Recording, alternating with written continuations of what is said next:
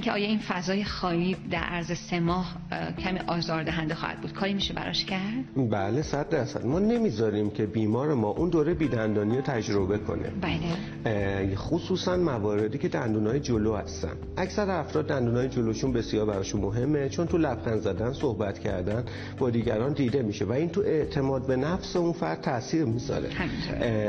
بیشترین چیزی که تو صحبت کردن با یه فرد باش متوجه, متوجه می‌کنه در واقع ما رو که یه نقصی اونجا وجود داره نبودن یک دندان جلوه.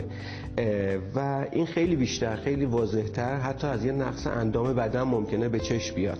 به خاطر همین اعتماد به نفس فرد رو نبودن دندون تحت تاثیر قرار میده. برای اینکه این اتفاق نیفته ما نمی‌ذاریم که فرد بی دندان باشه.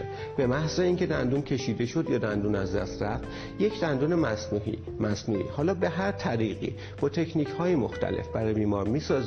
که این دندون مصنوعی جایگزین دندون طبیعی میشه تا زمانی که بتونیم روکش ایمپلنتش رو براش بذاریم.